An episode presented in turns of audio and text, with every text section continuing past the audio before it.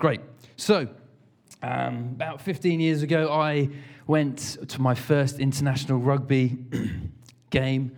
Um, I went with actually Phil Moore. Some of you know him. He was working at Procter & Gamble. I was working at a marketing agency. And uh, it was a big corporate event. We were in Twickenham. I'd never been to an international before. I think England were playing Tonga, I think. And uh, we were in Twickenham. If you know Twickenham, we were in the bars there with all these corporate people. And, um, and then it came time for the game. And then suddenly, there's this massive surge of people walking from Twickenham Centre to rugby, uh, the Twickenham Rugby Ground, the stadium that you may know.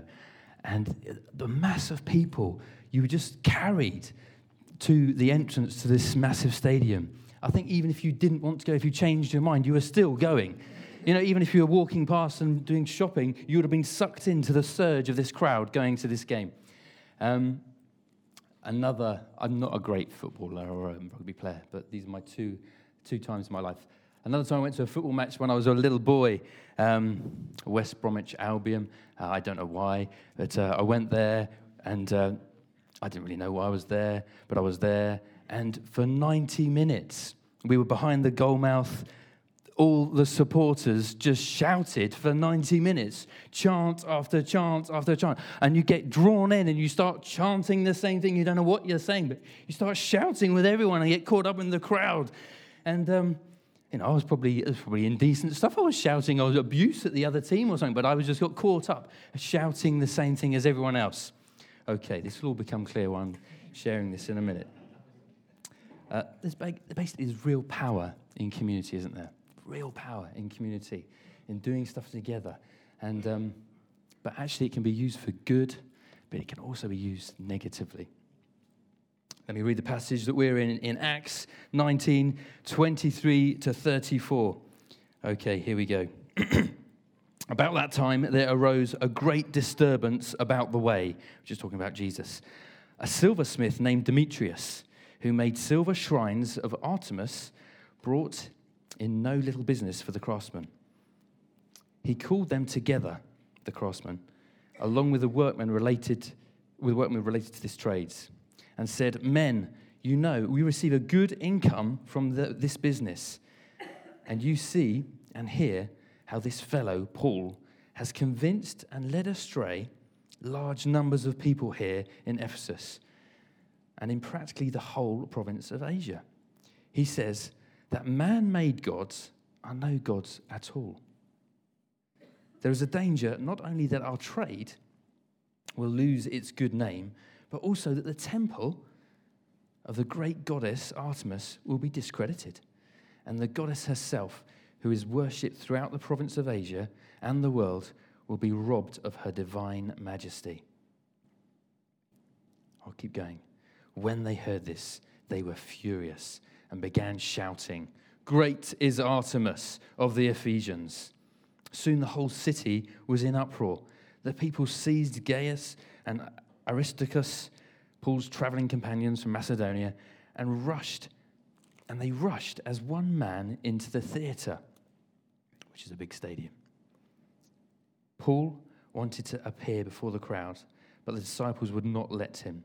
Even some of the officials of the province, friends of Paul, sent him a message begging him not to venture into the theater. The assembly was in confusion some were shouting one thing, some another. Most of the people did not even know why they were there. The Jews pushed Alexander to the front, and some of the crowd shouted instructions to him. He motioned for silence in order to make a defense before the, temp- before the people. But when they realized he was a Jew, they all shouted in unison for about two hours Great is Artemis of the Ephesians. And then the passage goes on, and basically the city clerk, the town clerk, disbands the group and the crowd. So, my question to you is Do you know why you're here? And do you know what you're shouting about? Or even better, maybe it's a call to action. Know why you're here and know what you're shouting about. Don't be like these Ephesians in, in this passage I've just read, pulled along by popular culture into something you didn't really set out to follow. Don't be like a boat just meandering down a river without a motor, just being drawn by the current of the river, taking you wherever it wishes. Young people, don't get caught up in the crowd of drinking, drugs, promiscuity, shaming people online. If you're not careful, if we're all not careful, we can just be singing and shouting about the same things that everyone else around us is shouting about. Verse 29 in uh, our passage says this People rushed as one man into the theatre. Verse 32 Some were shouting one thing, some another. Most of the people did not even know why they were there. Are you being drawn into the pressure of conforming to the masses? Are you starting to believe, like many, that Jesus is boring, irrelevant, untrue, and taken over by modern technology, modern thinking? It says that the Ephesians shouted for two hours Great is Artemis of the Ephesians. But their shouts were misguided. They were just shouting about a false God. People today are actually no different to the Ephesians and are shouting about false gods all the time. And um, I think it'd be just good to kind of remind ourselves of this. Um, the, the, the, the normal ones we think of as money, sex, and power. And we can probably see this in this passage as well. The, the tradesmen were worried about their trade being affected by the uh, sale of these little um, shrines. Look, I've got one here, a modern day one. They were just little silver shrines of. Um, where am I going to put him? Down there. Um, little silver shrines of the, the, the goddess Artemis. And um, so, firstly, money. It was going to hit their trade, wasn't it? Are you concerned that about materialism? Is that one of your gods? Are you full of greed? Are you uh, just caught up in the consumerism trap? The second thing, sex. Now, this um, goddess, it was goddess of life, Artemis, and um, in a strange way, they allowed um, promiscuity and temple prostitution because this was the goddess of life and this was allowed. And so, addressing this goddess was going to change their um, license to uh, prostitution. Are you caught into this? Are you so wrapped up in promiscuity and uh, and sex and your image and how you look and how you appear before other men or other women? Power. These guys were worried about how it was going to affect their control of all the people that they had buying these little silver shrines basically all the travelers that came in, they would sell them outside the temple to all the people that traveled through. And it was a big business for them. And they, they kind of supported the temple of Artemis and, and also their own greed. So this power is going to be hit, hit the control of the people.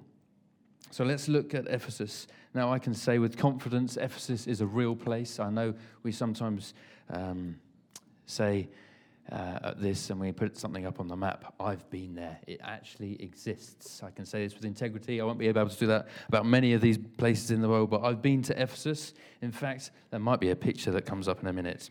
So it's a real place in modern day Turkey. It was a large, bustling port city of the uh, Roman world.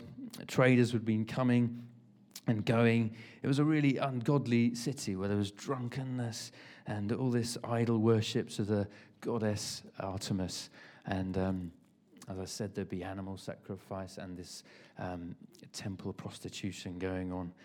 Um, but even though this city had given their life to impurity and uh, ungodliness and darkness, we can learn one thing about their way of life. Here we go. We can one, one, learn one thing about their way of life. They, they did community very well, they did stuff together all the time.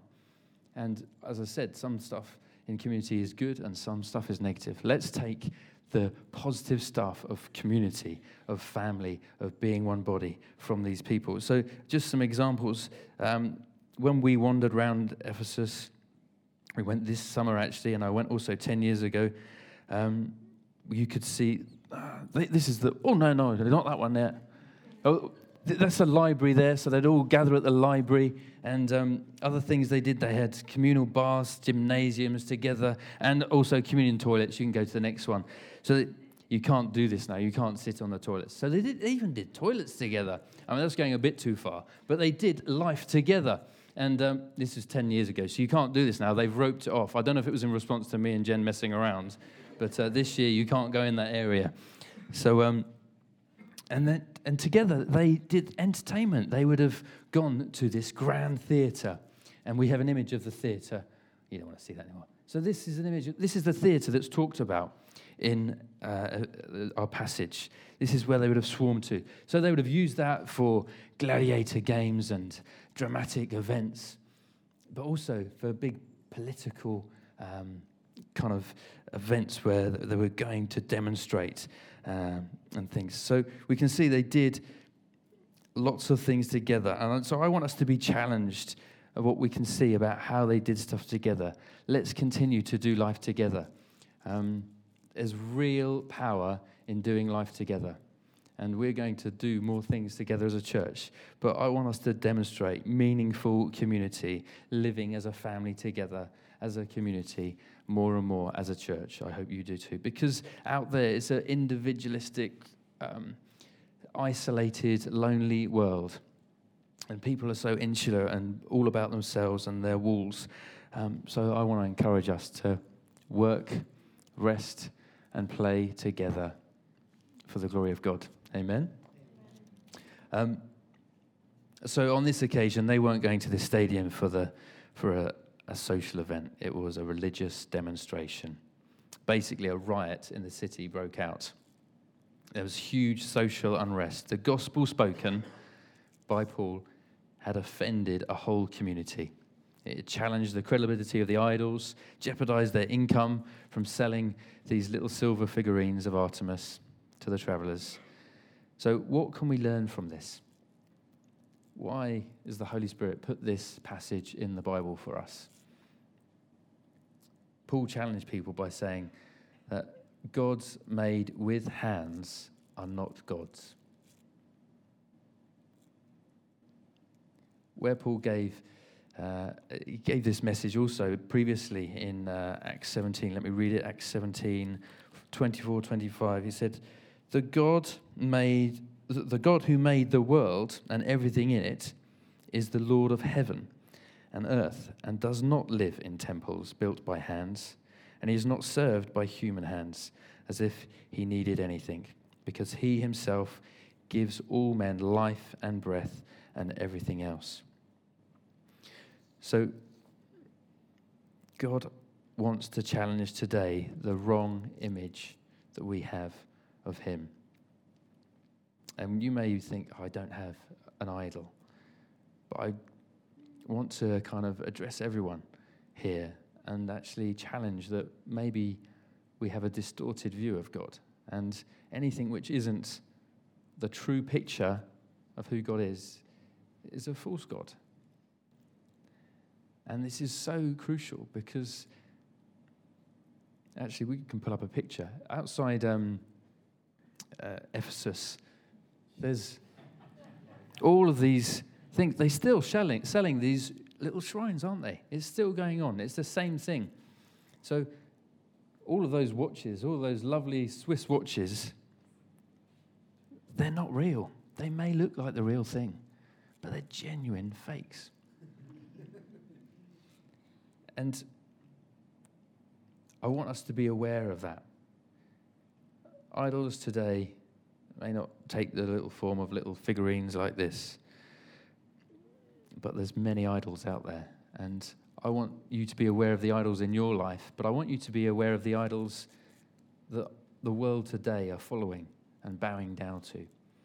And uh, so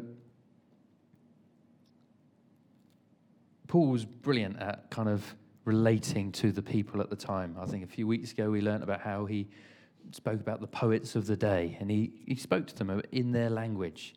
And it's so important that we speak to people where they are at and relating to them where they're at. And I've been challenged recently by something actually Keith sent on an email about, because I could ask you, what do you think some of the gods of today, the idols of today are? And I don't know, we could have a good go at it, couldn't we? Well, I thought actually something, a really helpful way to look or indicate what the idols of today are, or what are the top 10 Google searches? What are people looking for? What are they searching for in life? And helpfully, Keith sent that information to us a few weeks ago. So we can pull that up on the screen. And I'll let you look at it. And now, I was really challenged by this because I actually didn't, under, I didn't know a lot of these people. And it just made me think actually, do I know people and what they're searching up? These are the top 10 searches. And I didn't recognize half of them. And so, I mean, World Cup, I got that one. I knew what that was. I'm not into football, but I knew what that one was. Yeah, but it, this is a national idol. People dedicate themselves, their whole lives, to pursuing, to supporting, to shouting about, to following football teams. So we need to talk to people at their level, where they're at. Um, Mac Miller, I had no clue. Fortunately, my children helped me out there. Apparently, he is an American rapper. I looked at one of his videos. 92 million other people also looked at this video. 92 million. He died last year of a drug overdose. In fact, about three or four people of the people here have all died. Uh, two from committing suicide. Um, the other one is uh, Kate Spade. I bet you know who Kate Spade is, don't you? No? Oh, I can tell you, I can educate you. She's a fashion designer, does lovely handbags, um, apparently. Committed suicide last year. So people are searching up. I thought it was interesting, actually. People are searching up about these really super sex- successful people are now dead and committed suicide and now. And people are searching for what the meaning of life is. And they kind of, these people that hold out everything in the man's eyes what success is successful rapper, successful fashion designer, and now they're gone. Like the temple of Artemis, crumbled to the floor now. Gone. We can look at one. Okay, Black Panther. Does anyone know who Black Panther is? Okay. Well, for those of you who don't, I've got a little clip. This, just, this is just to educate you who Black Panther is. Excited, aren't you? Sorry!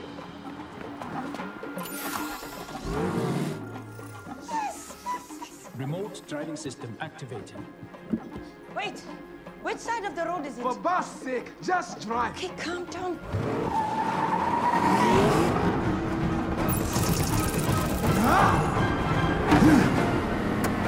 Woo! Let's go!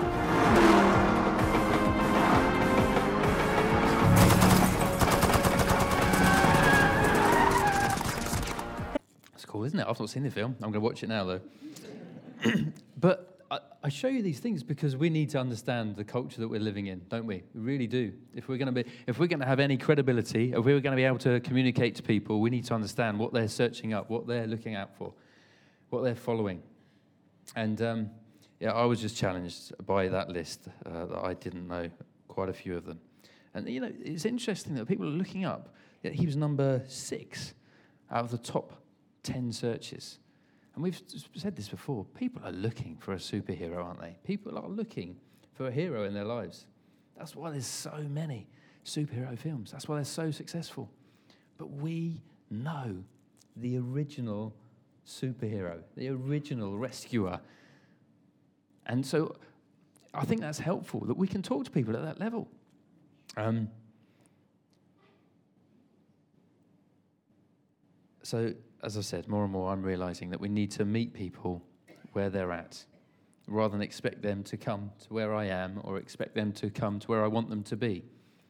I was, expecting too much. I need to speak to them where they're at.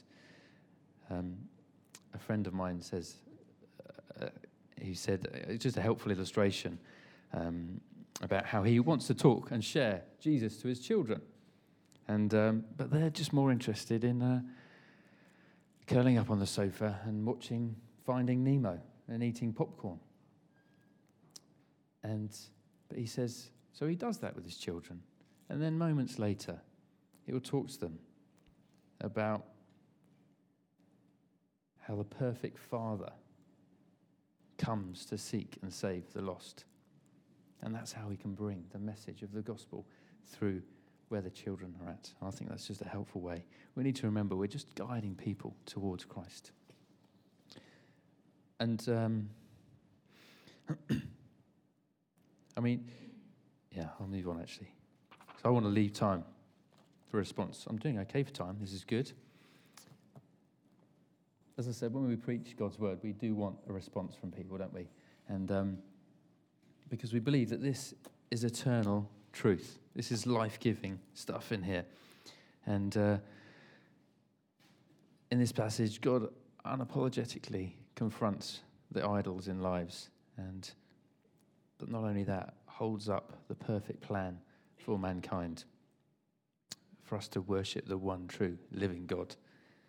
And um, so our response this morning needs to be a couple of things. I guess if you're here and you're not a Christian, then you might be able to relate to some of the Ephesians, and uh, you feel that actually I'm just caught up in the crowd of popular belief. I've just been drawn in. I'm holding really firmly to my man made God, and I'm scared to let that go because of the consequences it might have. You are rejecting the gospel based on the loss that you might get if you accept Christ.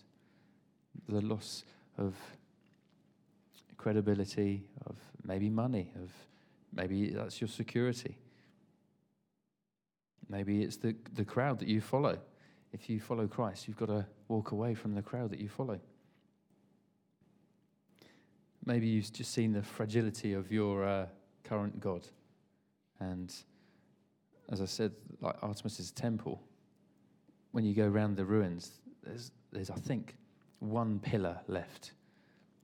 They said at the time that Artemis fell from heaven and he was a god.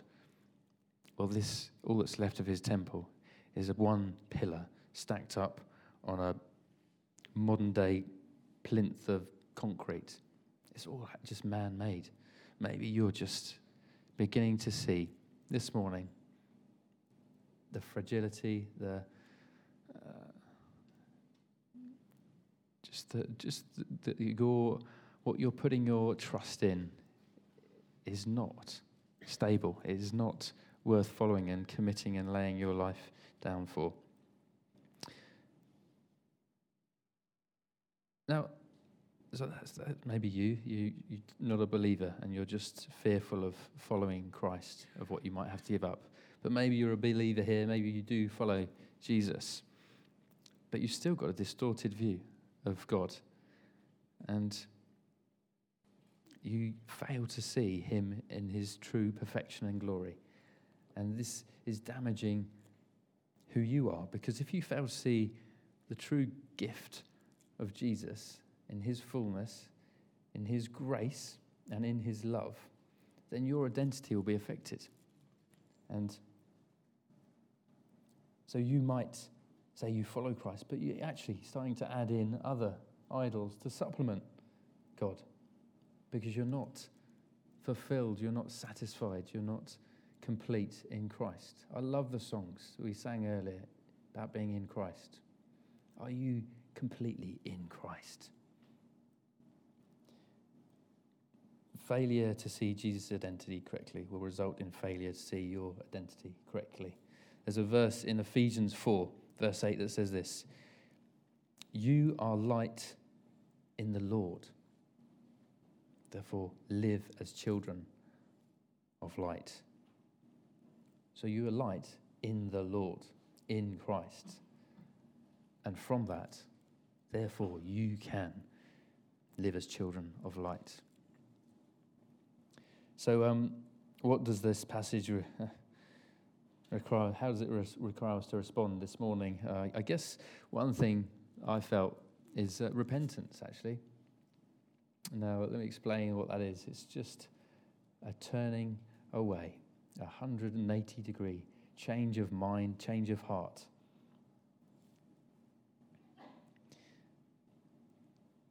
Deciding to walk away from all the things that currently replace God in your life.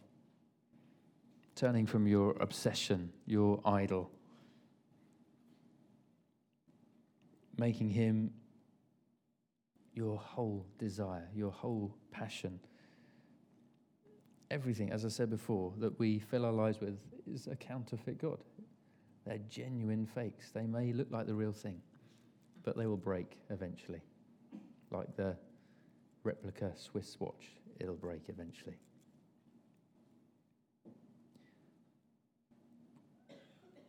In order for mankind to be completely satisfied, you must have Christ as your first love. That's what we're that's where we're wired. That's the way we've been designed. We're all designed to worship one thing. And people will go after many things. Like a, picture I had at the beginning, people just going to the there's an innate desire in us to worship, whether it be football, whether it be a pop idol, whatever. But we will only truly be satisfied when we bow the knee and submit our heart to the Lord Jesus Christ. He needs to be your deepest, deepest joy, your deepest friend here on earth. This passage, and in fact, all of Scripture, is about one person. It's about Jesus. We can see it in our passage today, where it refers to Jesus being the way. Um, and we know that familiar passage about how Jesus expl- described himself as the way, the truth, and the life. In response to people's question, how do we know the way? And there may be people here this morning that are asking, how do we know the way? And Jesus would say again to you this morning, I am the way, the truth, and the life. So as we respond, I want to give people, firstly, the opportunity to follow Christ, to make a decision to follow Him this morning, to turn from your current false gods and follow Jesus as the way, the truth, and the life. So, in a moment, I'm going to ask you to raise your hand if you want to do that. But alongside that, if you are a Christian here, and you are just feeling the prompt of God that you are also carrying additional gods, false gods in your life, at the moment you feel you just couldn't do without. But actually, you are convicted and feel that you're, rob- you're being robbed. You're robbing God from your full devotion your heart is divided and, and you need to respond as well this morning. I'll ask you to raise your hand. Uh, but we won't do that yet uh, because I, I, said at the beginning if uh, people have got any words that they want to share, which might just help people um, and just unlock people uh, this morning, reveal people's hearts about false gods, false idols, shrines, things that they're following, the things that their hearts are devoted to. Um, I want us all to know why you're here and what you're shouting about. God wants you to know why you're here, not just here, but here on this earth. And He wants to, you to know what you're shouting about. There's that bit where it says, uh, What's the chief end of man? I think it's to, I've written it down. to glorify God and enjoy Him forever. You could rephrase that to shout about God and to enjoy Him forever.